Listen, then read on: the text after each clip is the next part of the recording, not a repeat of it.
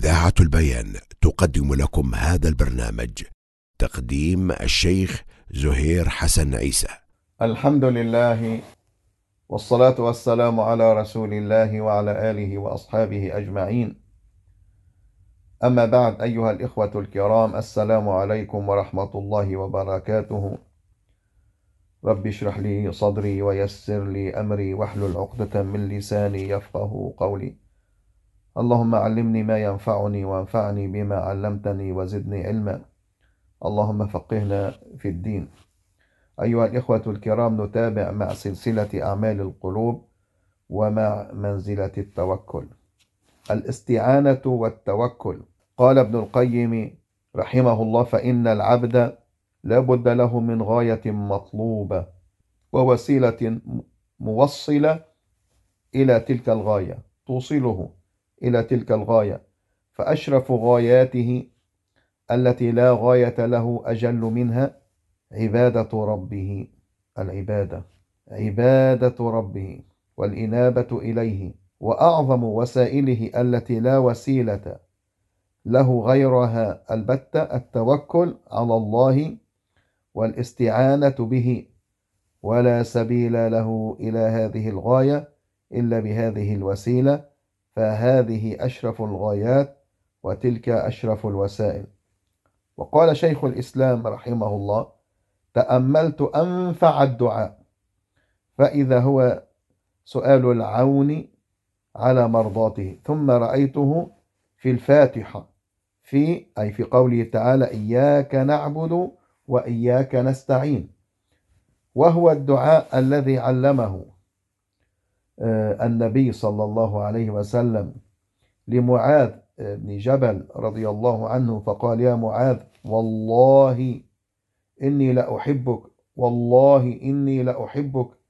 فقال: أوصيك يا معاذ لا تدعن في دبر كل صلاة تقول: اللهم أعني على ذكرك وشكرك وحسن عبادتك.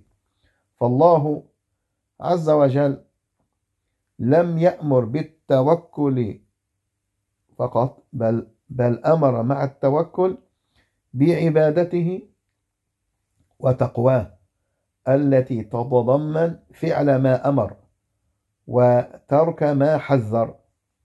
فمن ظن أنه يرضي ربه بالتوكل بدون فعل ما أمر به كان ضالا، كما أن من ظن أنه يقوم بما يرضي الله عليه دون التوكل كان ضالا. وإذا أطلق لفظ العبادة دخل فيها التوكل، وإذا قرن أحدهما بالآخر كان للتوكل اسم يخصه.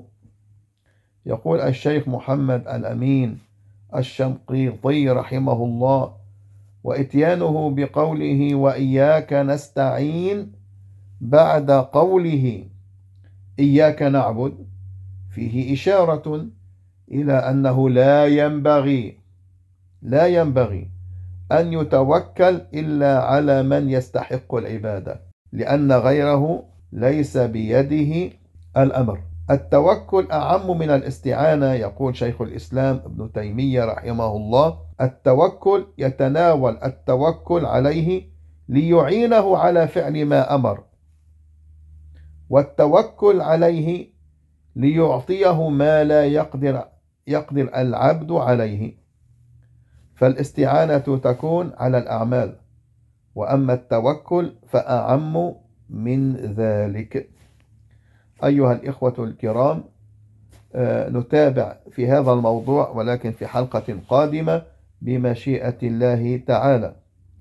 إلى ذاك الحين أستودعكم الله الذي لا تضيع ودائعه، وأسأل الله لي ولكم حسن التوكل عليه، وأصلي وأسلم على رسول الله وعلى آله وأصحابه أجمعين. والسلام عليكم ورحمة الله وبركاته.